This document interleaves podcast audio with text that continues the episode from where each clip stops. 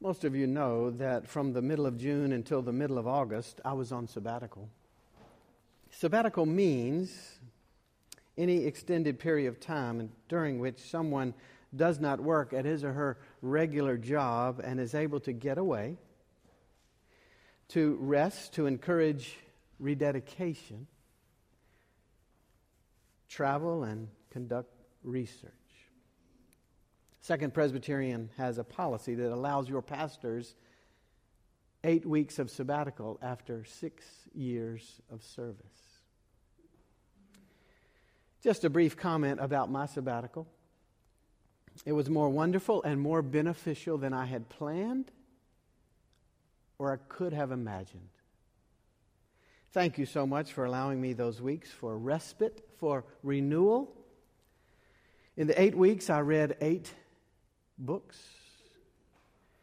engaging and helpful books. I attended two meaningful conferences. I met with four different pastors of downtown urban churches similar to this one to talk about ministry. I spent three days hiking in California's Yosemite National Park. I had time with friends and I had very cherished time of joy with Ginger and our family. Thank you. While I would have and could have enjoyed eight more weeks, I actually returned to my work here as your pastor, truly renewed, truly refreshed, truly celebrating the life and the ministry that we're called to do together in this downtown setting, this vibrant church. Indeed, in the recent days since I've been back, I have been busy catching up with many things, but mostly, mostly I have been feeling grateful for you. Feeling grateful for the ministry that we're called to together, to know Christ and make Christ known downtown, Richmond, and throughout the world. Life is very good in these final days of August, and we have challenging and important work to do together as we seek to serve God through Second Presbyterian Church. It's been 10 years since I had a sabbatical prior to this recent one this summer. So, an extended break from preaching, an extended break from teaching, an extended break from working to build up the church was actually a bit of an adjustment for me. For example, when the horrific shootings occurred at Mother Emanuel AME Church in Charleston, it felt really strange not to be planning a sermon about racial violence and the horrific suffering that we know too much about when the world was reeling from the murders on the beach in Tunisia, or when the Supreme Court was passing down momentous decisions this summer, or when they were taking down the Confederate flag from the Capitol in South Carolina, an issue that I have worked on in a previous pastorate, I could simply pray and reflect and not come up with some theological comment. When the most recent new member class was coming together and meeting to join this church, I wasn't involved. When some of you were dealing with certain pastoral situations this summer, I knew you were being well cared for, but I wasn't involved. So it was strange. And it was wonderful to have this sabbatical. This stepping back, this stepping away, gave me fresh insight so much about life and faith, about faith and ministry. And I think some of my insights begin to get traction in some words from a scripture text that is our text from, for today. From Ephesians, from chapter 6. Some final closing words of that letter in the New Testament. Listen. Finally, be strong in the Lord and in the strength of his power. Put on the whole armor of God so that you may be able to stand against the wiles of the devil. For our struggle is not against enemies of blood and flesh, but against the rulers against the authorities, against the cosmic powers of this present darkness, against the spiritual forces of evil in the heavenly places. Therefore, take up the whole armor of God so you may be able to stand on that evil day and have done everything to stand firm. Stand therefore and fasten the belt of truth around your waist and put on the breastplate of righteousness as shoes for your feet. Put on whatever you whatever will make you ready to proclaim the gospel of grace. And with all of these, take the shield of faith with which you will be able to quench all the flaming arrows of the evil one.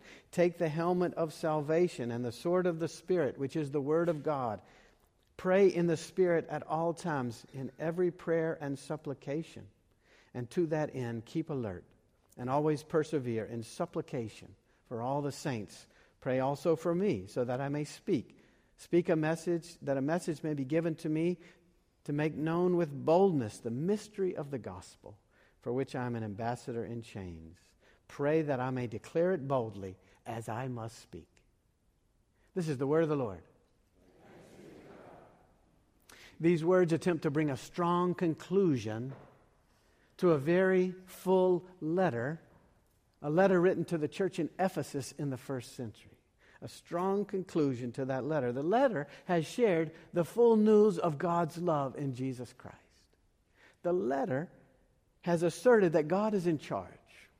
The letter has said that God knows us and God loves us, that God is always working to bring about our hope and blessings, goodness, and grace.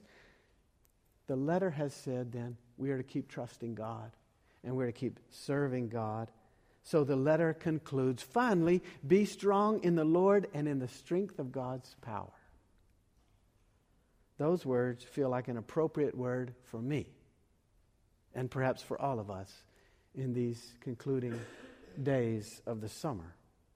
Clearly, our calling is to live faithful lives as God's people. Our calling is to find ourselves wherever we are, with whatever we're dealing with, and trust our lives to God's care. No matter what happens, no matter what we're facing, we're to trust God and serve God. We're to pray, we're to love, we're to live as God's people. That's the message of this text. And I particularly like that first line Be strong in the Lord and in the strength of God's power. That phrase, be strong, might initially sound more like a Nike commercial, or maybe a marine recruitment tool, or something like that that's calling us to buck up and step up and, and toughen ourselves up. But that's actually not the main message. The Greek phrase here could well be translated in the passive. That's hugely important. A better rendering would be not be strong, but be strengthened, which is what I've put in the sermon title. Be strengthened in the Lord. See, the real power, the real strength comes not from ourselves, but comes from God. That's the message, and that is critically important. To be strengthened, remember, is to trust that God does the strengthening. Indeed, the whole message of the previous five chapters of Ephesians confirms that God is the one who acts, God is the one who loves, God is the one who is present, God is the one who does all things. In fact, that's echoing the same message of Psalm 111, which Kevin read this morning. God acts, God does, God is strong, God is present, God is work is, is at work. So we're to be strengthened. Strengthened in the Lord, not in ourselves in God's strength. Strengthened by God, strengthened for God. Look to God's strength in all things. That's the word. That seems to be such a critical message for me and for our lives in these days, a critical message for our world. It's a vital message to convey to our children. It's an essential word to keep sharing with one another as we live in community we keep reciting the words. We want to practice this with our lives. We depend on God. God is the one who strengthens us. One of the best books that I read this summer was a book by author and historian David McCullough, his most recent book, The Wright Brothers. This is a most fascinating count of the world changing lives of Orville and Wilbur Wright, who were, as you recall, the first to master human flight. A critical insight of the Wright brothers was their strong conviction that if they were going to fly, they needed hours and hours of practice at flying. It was less about the machine, it was more about learning how to fly, practice. It was less about the equipment, it was mostly about the knowledge that would come only from flying, the experience of operating the equipment in flight. So their pursuit of flying was tedious and it was dangerous. It meant learning how to fly, it meant practicing, it meant crashing, it meant trying again. It involved a machine. And they talked about it as a machine, but it mostly involved knowing how the machine worked in the wind as it rose as it turned, learning how the machine functioned with altitude and distance and flight. It was about crashing and understanding why it crashed. It was about acquiring the knowledge of flying. Once they did that, all they needed was a motor to propel them. That's what they knew. It wasn't about the motor, it was about the knowledge of what they were doing flying, flying, and practicing and practicing flying. That's what made it work. That is an amazing insight. That insight changed the world. It led to human flight, which, when you think about it, still marvels. The size of planes, the length of flights around the world these days, it's just amazing. It came from Orville and Wilbur and their practice at flying, their experience of learning to fly. Ephesians says, Be strengthened in the Lord. What we do around here in community, as we build community and serve God together in mission, is practice being strengthened in God, in God's strength. We urge each other, be strengthened in the strength of God. It's not our strength, it's God's strength. That's what sustains us. It's not about our own power, it's about God. It's about acquiring God's power and God's strength for our lives of living in the world, a very difficult world, the world that dishes us out very challenging circumstances. But we live by acquiring God's strength and power. It's about learning who God is and what God has done and trusting that God prevails even over the worst circumstances. It's about opening our lives to God even when we crash. And it's about discerning again the strength and power of God who never, ever leaves us. We're invited to practice, and we're invited to learn, and we're invited to gain experience in the ways of God, and then we will have life and peace and purpose. Is anything too great for God? No. No, God rules and reigns over all things. That's what Ephesians tells us. That's what the scriptures keep telling us. Nothing can separate us from God's love. Even though we might be dead through our sins, God makes us alive. Be strengthened in God. In God's strength. That's the phrase that intends to form our lives, shape us, give us energy, focus us, frame us in how we live and love and serve as God's people. And then the next sentence says, Put on the whole armor of God so you'll be able to stand against the wiles of the devil. The whole armor of God comes from a Greek word panoplia, which we get the word panoply, a protective covering. Imagine a protective covering over you to protect you from everything that threatens you that makes you afraid. A panoply, the whole armor of God. That's the image here. A panoply from God covering us, to protect us, to change our lives, give us faith, show us how to live. We're vulnerable to so much. Our lives vulnerable to so much. Little teeny microbes get into our body and we are very sick. Cancer cells start growing. And then they move to some other place. And it can be devastating for our bodies or our loved ones' bodies. We're vulnerable to so much. We live in a dangerous world and we read about it every week with some circumstance, in some setting. There are no guarantees. Our parents might die early, our children might die early. Circumstances and losses come our way and feel overwhelming. We are vulnerable to so much. Life is precious and so wonderful. Wouldn't it be nice to have a panoply, a protective armor to cover us and fend off any threat?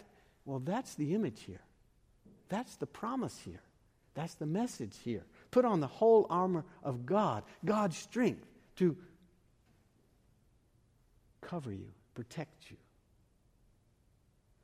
That doesn't mean life is going to be without fear. That doesn't mean life is going to be without threat. We know that too well, but it does mean that God is stronger than any evil, that God is bigger than any problem, that God is able to help us through all things.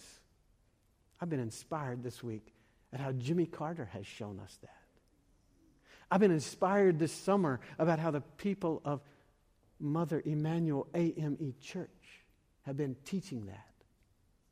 God is bigger than any crisis. God is stronger than any violence that destroys us. That's the message of this text. God prevails. When we know that, and we know it in the resurrection of Jesus Christ from the dead, when we know that, it changes everything about how we live. Hence the exhortation be strengthened in the Lord. It's for our lives. Be strengthened in the Lord. And I also love that phrase so you can stand against the wiles of the devil. So you can stand against the wiles of the devil. Wiles is such a good word, but I can't remember the last time that I used it in a sentence. Wiles. Wiles is a word that has to do with tricks and strategy. Wiles is a word that has to do with ensnaring us and enticing us. Probably it'd be a good word if you were selling fishing line and trying to lure in some big fish. Maybe it was a word on the infamous, now infamous Ashley Madison website. I don't know. I don't know. But wiles, wiles is always a good word. Wiles goes with the devil. The wiles of the devil that's always trying to entice us and, and snare us, to deal with the wiles of the devil. That's the promise here. You'll be strengthened so that you can deal with the wiles of the devil. Stand against the luring, enticing temptations that invariably come our way. We need protection from luring, tempting strategies that want to take us away from what God intends for our lives. When we're truly strengthened in the strength of God, then we can stand against the wiles of anything. And we're given a focus and a foundation in faith that helps us with all the challenges, the microbes that affect our bodies, the violence that is a part of our culture, and even the luring temptations that try to entice us away from what God calls us to be about, which is faithful, loving service in God's strength. One of the more memorable moments of my sabbatical happened in Yosemite National Park. I found myself alone in my thoughts on the top of Sentinel Dome, which is one of the peaks in Yosemite. And it's one of the peaks, the best peaks, because it has a 360 view of this awesome mountainous region. On that day, the skies were very blue and extremely clear. So visibility was for many miles, literally. This was the second day of my hiking. So my legs were sore, and I knew the descent was going to be hard. Going down is always harder on your knees. And I was sitting at the top, not looking for that pain in my knees. My seminary friend, Hamp, with whom I'd hiked up, was about 40 yards away from me. He was talking to some other hikers. I sat down by myself, looking west at the incredible view, stunning beauty, tremendous cliffs, drastic drop offs. And it's one of those settings where your thoughts go automatically to awe and wonder and to the big questions of life. The wind was blowing harder on the top as I sat there. It was over 8,000 feet in height, so I got out a shirt and put it on to chase away the chill. I had some water from my backpack. This became for me a magical moment. I'm not going to say that Ephesians 6:10 came to mind. It didn't. Nor did I hear God's voice. I was probably breathing too hard to hear anything.